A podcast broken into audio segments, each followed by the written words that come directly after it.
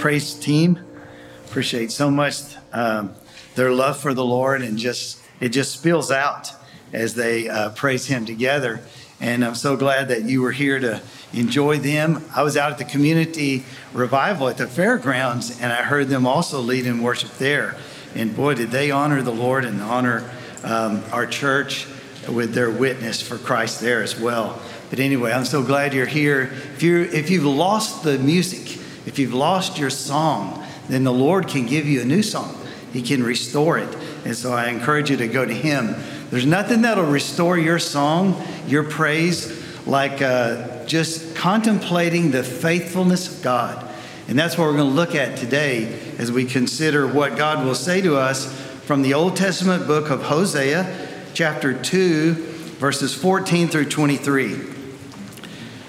A commentator named John Phillips wrote regarding the second chapter of Hosea that man's miseries, even when they are deserved and brought on by divine judgment, awaken God's mercies. God extends his mercy to us not because we deserve it, but because we need it.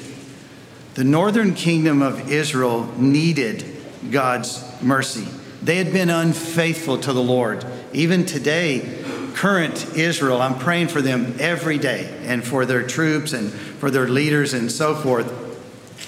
But even today, there's still unfaithfulness. They're not asking us to pray for them, but we pray for them because we know that God has a special purpose in mind for them.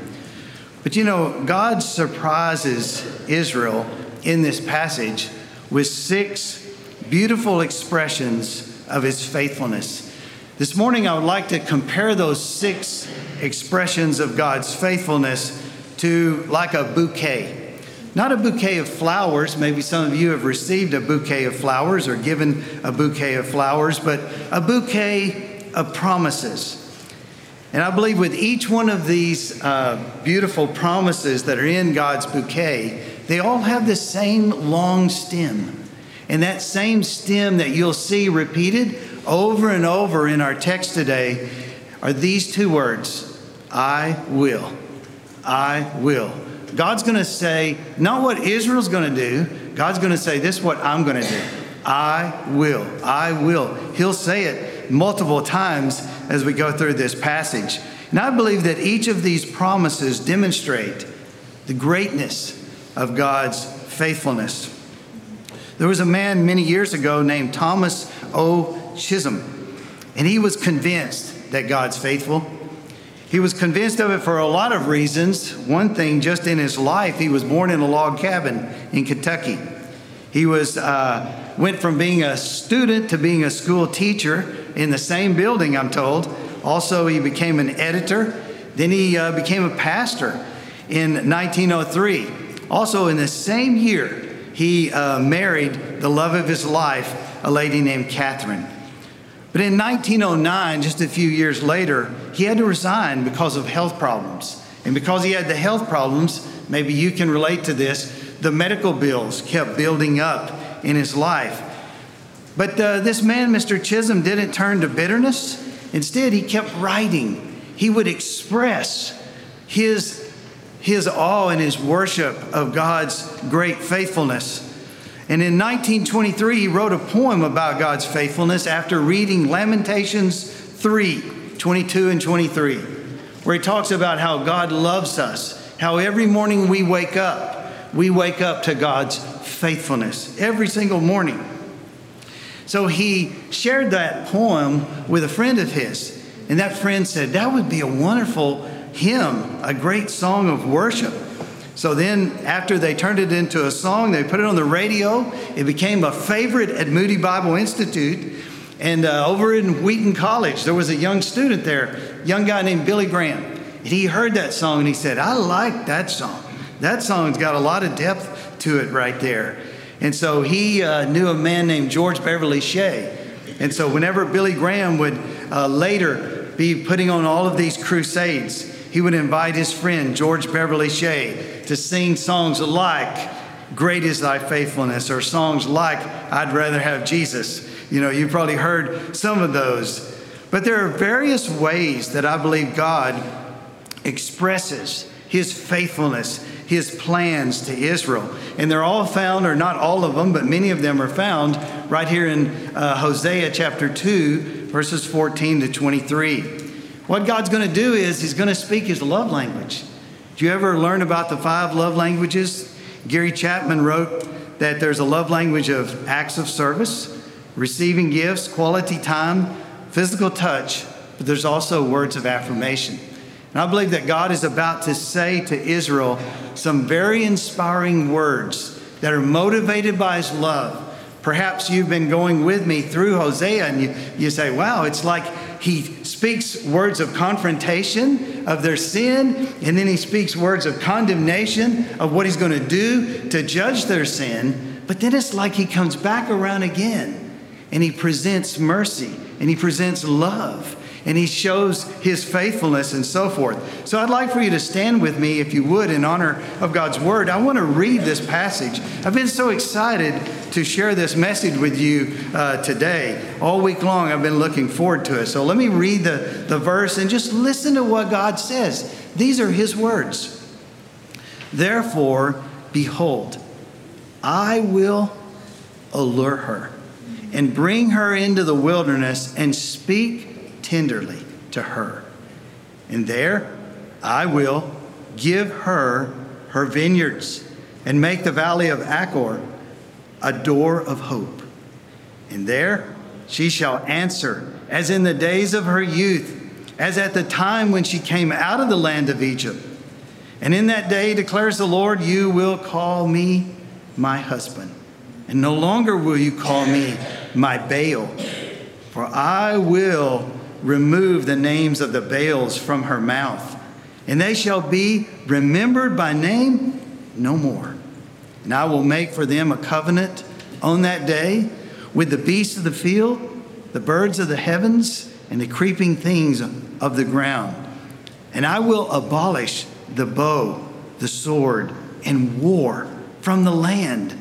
And I will make you lie down in safety and I will betroth you to me forever. I will betroth you to me in righteousness and in justice, in steadfast love and in mercy. I will betroth you to me in faithfulness, and you shall know the Lord. And in that day I will answer, declares the Lord. I will answer the heavens, and they shall answer the earth and the earth shall answer the grain, the wine, and the oil, and they shall answer Jezreel. And I will sow her for myself in the land, and I will have mercy on no mercy. And I will say to not my people, You are my people. And he shall say, You are my God. Let's go to the Lord in prayer. Oh Lord, there are certain things about your character that just cause us to stand in awe and amazement. One of those is your faithfulness. So, Lord, I want to step out of the way and I want you to just use your living and active word and just put the spotlight on who you are. I pray that when we go away from this place, we would go away so incredibly blessed because of who you are. You are a faithful God, faithful to all your promises, faithful to Israel, faithful to every Christian, faithful to every church, faithful to every man and woman, boy and girl, every student. I thank you so much, Lord. So speak to us from these words. In Jesus' name we pray. Amen. Thank you. you may be seated. You know, I mentioned a, a, bouquet of promises earlier. Do you know that 2 Corinthians 2:14 says that every disciple of the Lord Jesus Christ, whenever we go somewhere, we go to work, we go to school. We're in the neighborhood. We're at a family gathering. When we go, gather with family at Thanksgiving, he says, through us, there's something spreading. You know what that something is? A fragrance. It's a fragrance, but it's never dawned on me until this week what the fragrance is. The fragrance, it says in 2 Corinthians 2:14, is the fragrance of the knowledge of him everywhere. So, everywhere we go this week, why don't we just let that fragrance flow through our lives of who God is one thing I hope people will know when you're around them, when I'm around them, I hope people will say, you know what? God is faithful. So let's look at that together. You know, as a matter of fact, speaking of fragrances and smells, do you know that the National Institutes of Health claim that humans can distinguish more than 1 trillion scents? 1 trillion. You know, last weekend the WMU baked a lot of uh, delicious cakes for uh, the uh, associational meeting. And man, it was like a, this incredible bombarding of my senses. I was thinking, that smells good. Now that smells good. Now that looks good. And it tasted good, I guarantee you. But the uh, website Answers in Genesis says that human beings were given 5 million scent receptors. So, one of the 5 million that I think you're going to sense today, you're going to say, you know what? God is incredibly faithful. How is He faithful? Well, let's look at verse 14 and let me introduce you to one thing He's faithful to do. God is faithful to draw us back to Himself. He uses these words I will allure, I will allure her, I will allure her. You know, I believe that word allure there, we say sometimes in Christian circles, woo, woo. Have you ever heard that God wants to woo us to Himself? I believe God's going to be wooing some even this morning. To woo means to attract, to court, it means to persuade. Later in this same verse, how does he describe what he's going to say to Israel? He says, I'm going to speak tenderly to her. Wow. He says he's going to bring her into the wilderness. Do you remember when Moses led the children of Israel out of Egypt? Remember where really the first wedding ceremony took place between Israel, between the Jews and the Lord God? It was out in the wilderness whenever there was an exchange of vows. And so, whenever you come into this passage, you realize, wow, there may be a vow renewal commitment ceremony that needs to happen once again. And God is stepping up to the plate first as the groom, as the husband, and he's saying, you know what? I'll here's what I will agree to commit myself to, to you, Israel. You know, uh, I think it refers to the future restoration after the tribulation. I want to show you something that's interesting that uh, is in the line of future prophecy and biblical prophecy. Would you turn with me? Hold your place there. We'll be right back. But I want to show you something in Isaiah 62. Please look there with me if you would. Isaiah 62, verses 1 through 5. In this passage, God is going to describe his love relationship with the nation Israel, with the Jewish people. He says that this is coming someday. Isaiah 62, verses 1 through 5. For Zion's sake, I will not keep silent, and for Jerusalem's sake, I will not be quiet until her righteousness goes forth as brightness and her salvation as a burning torch. The nations shall see your righteousness, and all the kings your glory. And you shall be called by a new name that the mouth of the Lord will give. You shall be a crown of beauty in the hand of the Lord, and a royal diadem in the hand of your God. You shall no more be termed forsaken, and your land shall no more be termed desolate but you shall be called, My delight is in her. And your land married. Some translations may say Beulah. Have you ever heard of Beulah land? For the Lord delights in you, and your land shall be married. For as a young man marries a young woman, so shall your sons marry you. And as the bridegroom rejoices over the bride, so shall your God rejoice over you. That's coming. So God is able to draw back to himself this nation that has wandered away from him so far. And it's not about rules and it's not about rituals and routines. It's about a personal relationship. Did you hear God describing it? Putting it in this whole metaphor of marriage. And he's saying, I'm going to bring you back to myself in the future. He said the same thing to Judah. You know, Israel's the northern kingdom at this time that we're reading here in Hosea, but to the southern kingdom, 150 years later, after Hosea was writing these words, God was saying the same thing to the southern kingdom of Judah. And he was saying these words For I know the plans I have for you, declares the Lord plans for welfare and not for evil, to give you a future and a hope. And then he says something that I think speaks to the whole heart of what God is trying to do when he's trying to draw us back to himself. Back to himself. He says to Judah, You will seek me and find me when you seek me with all your heart. Wow. That's what God's looking for. That's what God was looking for in the Garden of Eden when he was saying, I want to have a personal relationship with you, Adam, and with you, Eve. You know, most times in the parable of the prodigal son, we focus on the younger son. But you know, there was an older brother there that refused to go into the father's house whenever the younger brother came back home. You remember the younger brother? He was prodigal, he got off track, but something wasn't right with the older brother because the older brother said, I'm not going back in that house. Do you remember? Remember what Jesus taught that the Father did to the older brother? Let me just read it to you in Luke 15, verse 28. The text says there, his father came out and entreated him. The father came out and entreated him. And the boy is giving him all kind of excuses. You never gave me this. You never gave me that. And the father looks at him and he said, Listen, son, all that I have, all that I have is yours. Can't you imagine this guy trying to say to the father, You know, it's all your fault. I've never seen this happen before.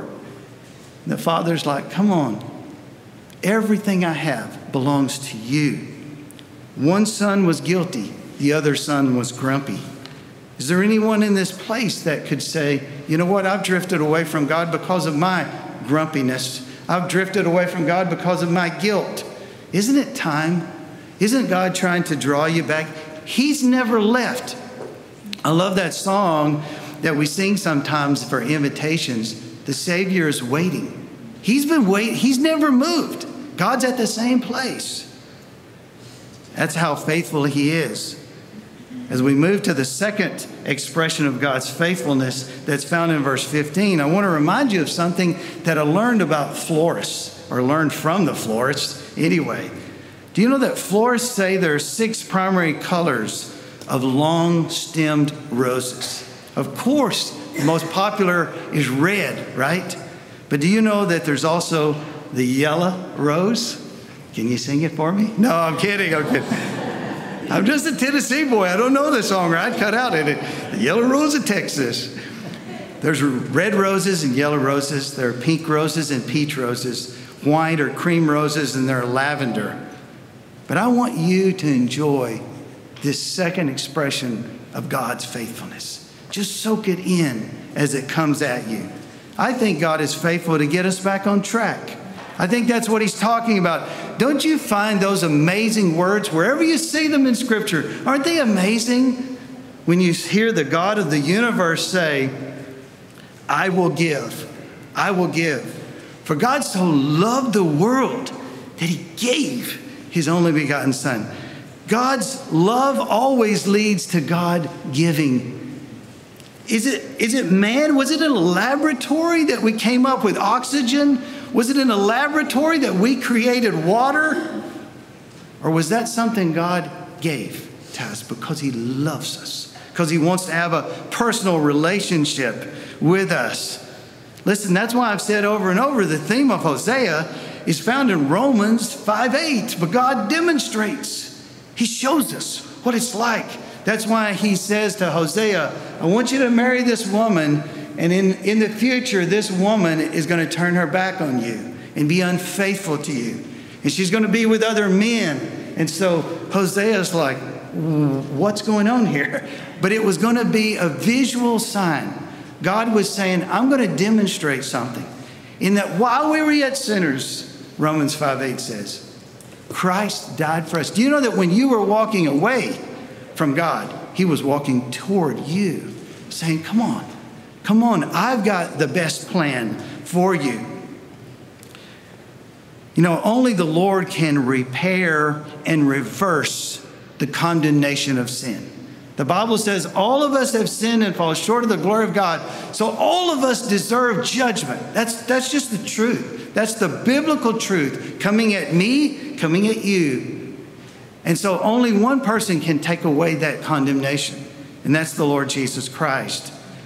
No wonder in verse 12, God had already said, Your sin, look at what he says in verse 12. Your sin, this is what's going to happen. God says, I will lay waste her vines and her fig trees, of which she said, These are my wages, which my lovers have given me. I will make them a forest, and the beasts of the field shall devour them.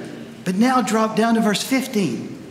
He was saying he's going to ruin the vines, right? But now look at verse 15. And there I will give her her vineyards. I will give her her vineyards. Isn't that amazing? If we only realize sin is what takes away from us, sin robs us, Satan robs from us, the world robs from us, it steals from us. Only God is the great giver who wants to give to us all that is good and wholesome and best. He says, Give me the ruined vineyards, I'll give you new vineyards. Verse 15 is also interesting because it brings up a name of a place that all the Jews back then in Hosea's day, they would have said, Uh oh, I remember that one. Whenever he mentioned what he could do with the valley of Achor. See, that was back in Joshua's day. There was a man named Achan who, got, who messed up his life. He stole. He shouldn't have done it, but he did. He stole things. And because he stole things, God said, There's sin in the camp, and you're going to start losing battles until you deal with the sin. And so, sure enough, there were men who lost their lives because of sin in the camp. But then Joshua says, We're not going to fight anybody else until we deal with what's underneath our tent. Underneath our tents, somebody stole some of the things that belonged to the city of Ai. And so they dealt with it. And so that place where they discovered it, they had to punish the evil that was done. So Achan and his family were all killed right there at the valley of Achor. And that word, if you were to look it up, means the valley of trouble. I think all of us, we all have sin, see? We've all got a valley of Achor. We're all got a valley of trouble. But look what God can do. Look at what He can do to get us back on track. It's like He says, and there I will give her vineyards and make the valley of Achor, well, I'll make it a door of hope. A door of hope man, I'm just thanking the Lord so much of what He can do. You know, the significance in uh, verse 15 of this whole idea of, He says, and there, and there I will give her vineyards and make the valley of Achor a door. Where's there? Well, you have to go back to verse 14, right? Therefore, behold, I will allure her and bring her into the wilderness and speak tenderly to her and there, in the wilderness, in the wilderness. Wow. It's like the Lord is reminiscing to their dependence upon Him. You know how much they could provide for themselves in the wilderness? Zero. They had to absolutely cry out to God and depend upon God. That's the way it is for us getting back on track. God draws us to Himself, and not only does He draw us to Himself, He's also faithful to say, I can help you do life and do it right. So I can take all of those failures, all of those sins, all of that brokenness, I can turn it into a door of hope. Man, that's why I like what it says. What can we do? Well, it says here, and there she shall answer, as in the days of her youth. You know what the only answer is when God draws you? The only answer is when God says, Let me help you get back on track. The only answer is save me. The only answer is help me. The only answer is deliver me. I need you, Lord. There, has got to be people today who want to cry out that way. You know, Romans 8 28 is pretty famous, right? Most of the people in this room, if not everybody in this room, could almost quote Romans 8:28. For God causes all things to work together for good to those who love him, who are called according to his purpose. We could quote that verse. But you know what some of the Old Testament scholars say? Hosea 2:15. They say this is the Romans 8:28 of the Old Testament. We've all got those broken areas, the troubled valleys, we've got the ruined vineyards. And God says, "You know what I can do? I can get you in a totally new place in all of this if you'll just trust me. He can cause everything to work together for good. There's a third expression of his faithfulness. I believe he can also help us with those idols. You see, sometimes whenever God's wooing us and saying, Let me help you get back on track, we were saying, Okay, well, let me bring these things with me all the idols, everything that we've had before. I was trying to share with two Vietnamese in a Dallas gas station one time, and they were saying, Hey, we'll pray to receive Christ, we'll, we'll follow Christ just like we follow Buddha. And I said, No, you can't do that. In order to follow Christ, you have to give up Buddha. And they were like, No, I'm sorry, we're not going to follow Christ then. Isn't that that's exclusive, right? That's how Jesus is. It's either him, all him, or it's none of Him. Some here have idols in your life, and you need to say, okay, I got to let go of those idols. But it's really hard to let go of idols. But when you read verses 16 and 17, and you see in verse 17 where the Lord says, For I will remove the names of the Baals from her mouth, and they shall be remembered by name no more. See, the Lord says, You know what I can do? I can take those idols out of your mouth. I can take those idols out of your memory. I can give you something brand new to focus on. Only God can help us in that way.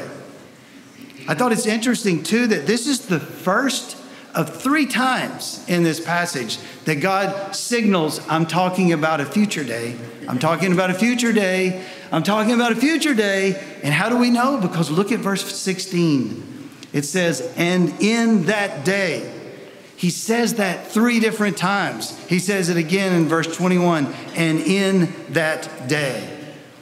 But over and over again, God's trying to tell us this is what I'm going to do, but it's, it's prophecy. And what he's describing here is an intimacy with the Lord. He said, You know, you've been calling me my Baal. And of course, Baal was really a Canaanite god, and they were into all kind of stuff I don't even want to describe here, but they were calling him my Baal. I mean, God the Father, they were calling him my Baal. And he said, You know what? I don't like that. He said, I want you to call me my husband. And someday, he said, That's what you're going to call me. The Lord is wanting that kind of a relationship with us. It's so close. And in that day, declares the Lord, you will call me my husband, and no longer will you call me my Baal. Why? For I will remove the names of the Baals from her mouth. Oh, they're going to be able to do this. You can do repentance on your own, right? I think if you'll ask the Lord, you'll find that He can really do it way more thoroughly and more effectively than we could by ourselves. Let Him help you with repentance. Ask Him, Lord, I can't let this down. I can't let it go. But God can help you with that. You know what the best way? Listen to me closely. It's a word game, okay? I like words. I like words that start with the same letter. I know you don't know these things, but anyway, I didn't do it today. You can't blame me today. I didn't do that today. But anyway, the best way to replace something is to displace something, to displace it. You know, if you want to replace something, then displace it with something that's stronger something that's going to fill up your life, fill up your heart, fill up your mind, and it just pushes it out. I'll tell you why I say that. Because whenever we go to restaurants these days, I'm 63 years of age. When I finish my entree, and the little waitress comes by and she says, Okay, what will we having for dessert? I'll say, I'm sorry, but I won't be having anything for dessert. I'm so full, you know. You can put anything out there and when you're full, you're full. You can't put anything else. It's been displaced. That's why I say sometimes, man, if you see me go for the dessert table first, that's the whole deal. Because I've only got so much I'm going to deal with here. But we need to say, God, I want to be filled up with you, filled with your Holy Spirit, filled with the Lordship of Christ, filled with the fruit of the Spirit of God. When you're filled up with God, you don't go to the world looking for its trashy temptations and so forth. You know, there's a permanency of this discard too. They shall be remembered by name. And what does he say? No more. No more. That's something only the Lord can do.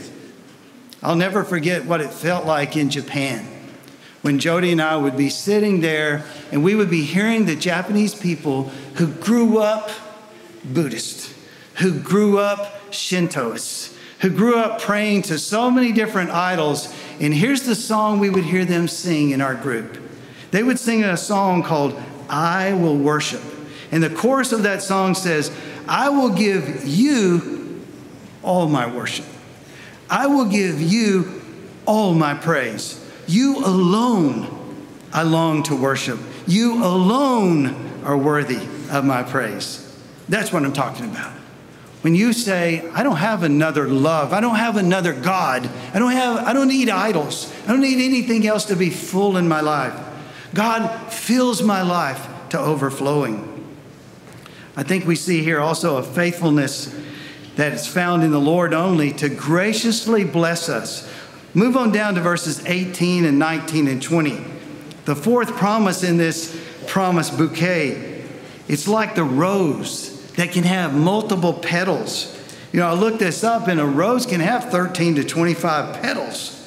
And so it's no wonder that in these verses, you'll actually find several times that he says, I will, I will, I will. There's about five different ones in this one section that I want to give this one thing to. I think it all says one, one thing to us He's faithful to graciously bless us.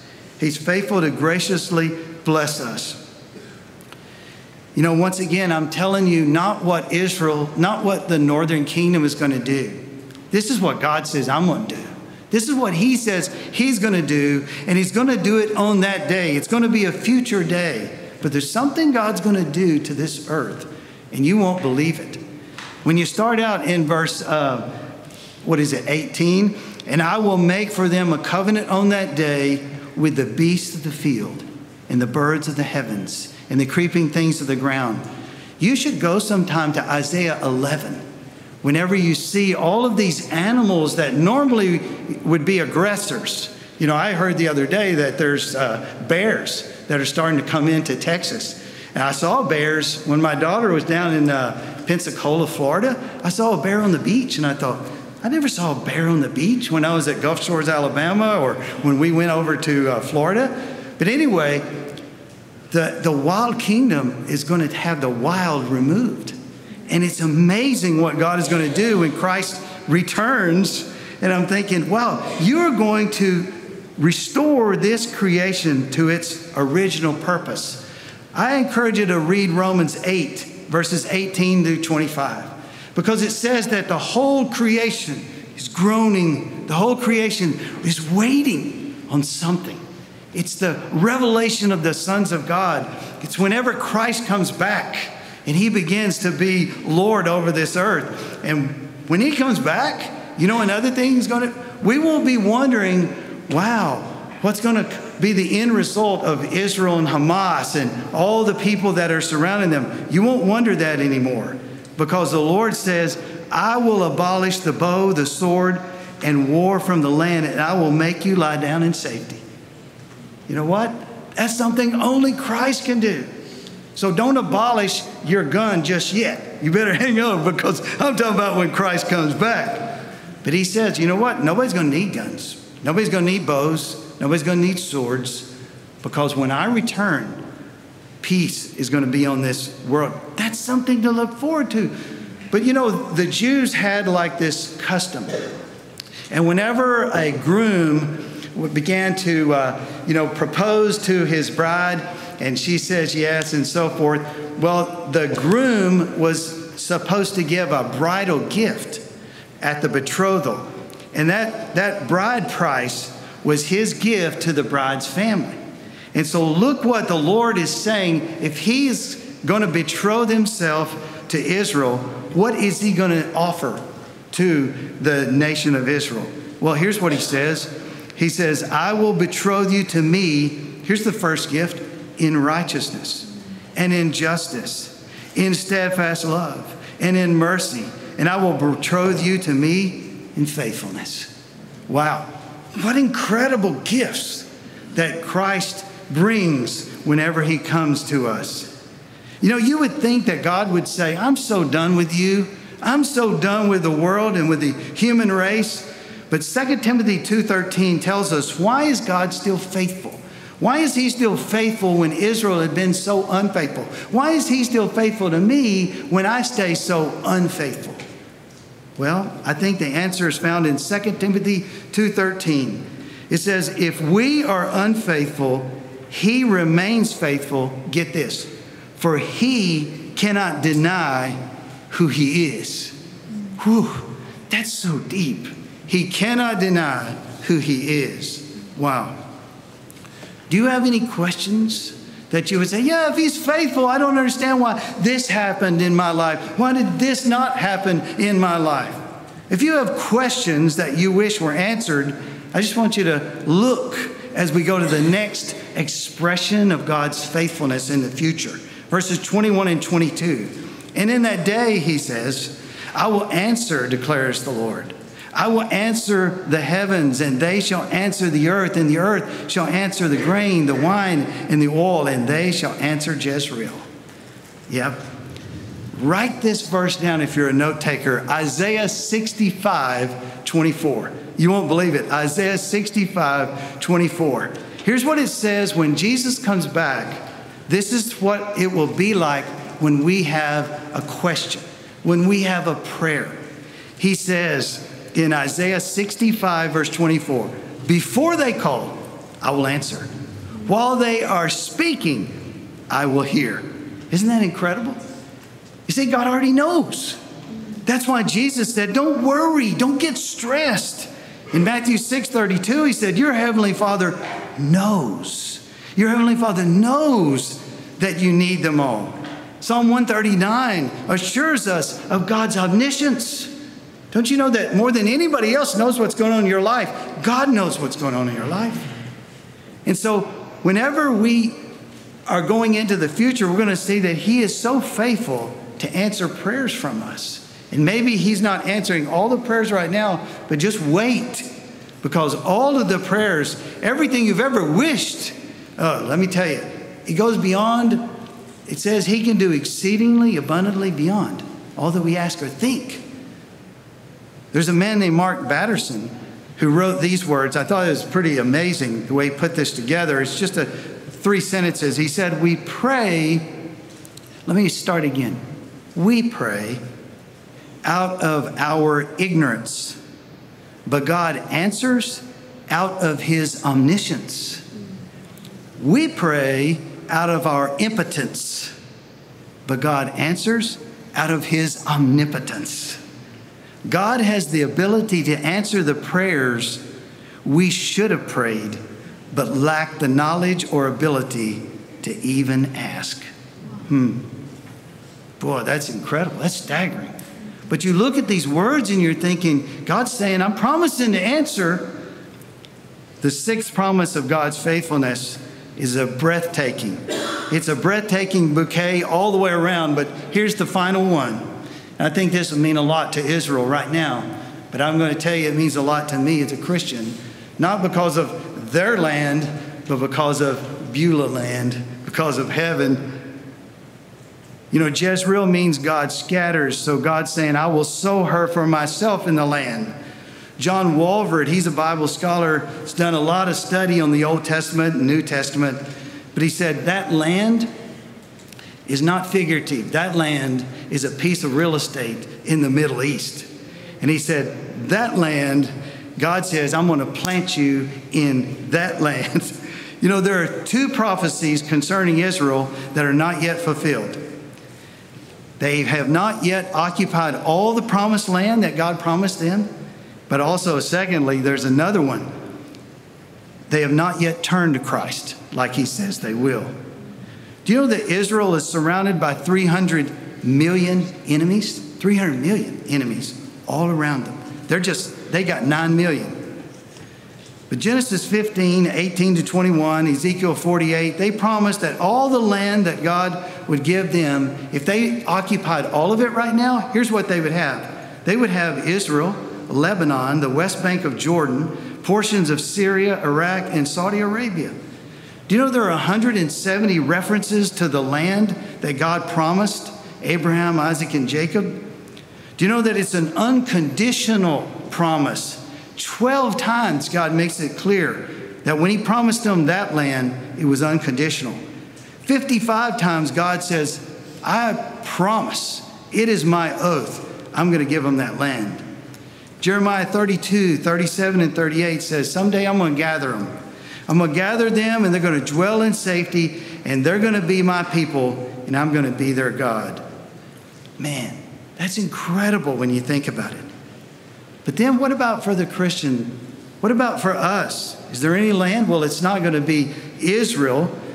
But John 14, verse 2 says, Jesus said, In my Father's house are many rooms. If it were not, if it were not, would I have told you that I go to prepare a place for you? If I go and prepare a place for you, I will come again, will take you to myself, that where I am, there you will be also.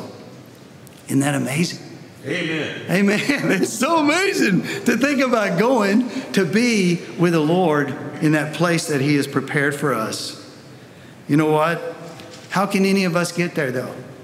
I don't know about you, but sometimes I feel like I, I, don't, I don't measure up to where the Lord would want me to be. But you know what? I'm covered in the righteousness of Jesus Christ because I've turned from sin and I've put my faith and trust in Christ. And so, those that are covered in the righteousness of Jesus Christ, you know what he says? He said, The one that's nicknamed, oh, there's oh, no mercy over there. I'm going to have mercy on that one. And the one that's described as not my people, he said, I'm going to say that one is part of my people. That's, that one belongs to me. Wow. You know, God is so faithful.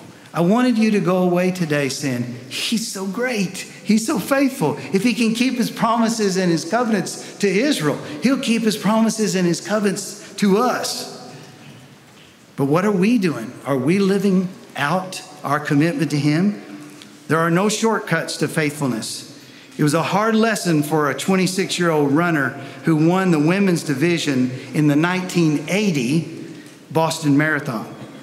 But they began to look at her and they thought, you know, for somebody running 26 miles, she doesn't even seem to be breaking a sweat.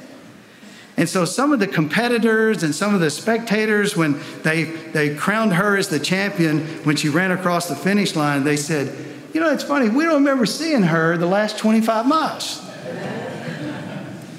Rosie Ruiz, what she had done, she had cheated just like she had cheated in order to qualify to be in the 1980 Boston Marathon, she won in the New York City Marathon. And you know what they found out? She took the subway. She gets on the subway, goes up there, gets out, and then she's just running along, you know. She's saying, I'm the winner. I don't know what she did in 1980, but there's only one way to finish the race and cross the finish line into heaven. The only way is for us to realize we're all just like that lady, really. We've been taking shortcuts all our life. There's only one person that didn't take a shortcut the Lord Jesus Christ. He's so faithful. He completely obeyed the Father. That's why his sacrifice on the cross atones for my mistakes and my rebellion and my sin and everywhere I fall short. That's why he can make such a difference in a life if we'll just trust him. God's faithfulness ought to motivate us to trust Him, to yield to Him, to love Him, to obey Him, to remain loyal to Him. You know, our song of invitation we're going to sing in a few moments is Come to the altar. Come to the altar. Before we sing that song, I want you to know the, the chorus says, Oh, come to the altar. The Father's arms are open wide. There He is, standing there in faithfulness. Forgiveness was bought with the precious blood of Jesus Christ. He's the only faithful one. And so that's why we have to say, I'm going to go through Christ to the Father. Let's all stand together. I want to invite the praise team if they would come again. Let's bow for prayer. Lord, I thank you so much for what your word can say to us, whether we're reading in the Gospels, whether we're reading in the epistles, whether we're reading in the Old Testament, the major prophets, the minor prophets, Psalms, Proverbs, it, it doesn't matter. Jesus, you're the theme of it all. You are the whole thing. You are what the Bible is pointing toward. You're the only way that we can be reconciled with the Father because your sacrifice on the cross was perfect. You never disobeyed the Father. You did what He wanted. All of us in this room, at some point in our lives, we've disobeyed the Father. We have sinned. But Lord, thank you that Jesus, you said, I'll pay the price in order for you to be able to come to this faithful Father who is waiting on you. So today, Lord, we just pray your Holy Spirit would woo, woo the people, draw people to yourself. Help us remember that it's only you that can help us get back on track. We can't do it. We can't even get rid of our own idols. You're going to show us that someday you've answered all of our prayers, Lord. All this time we thought that you didn't answer prayer, and we're going to find out someday you, you have answered our prayers.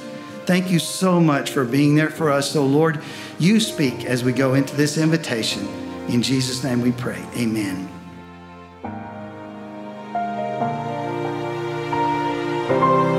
This is a ministry of First Baptist Church located at 1700 Milam Street, Columbus, Texas.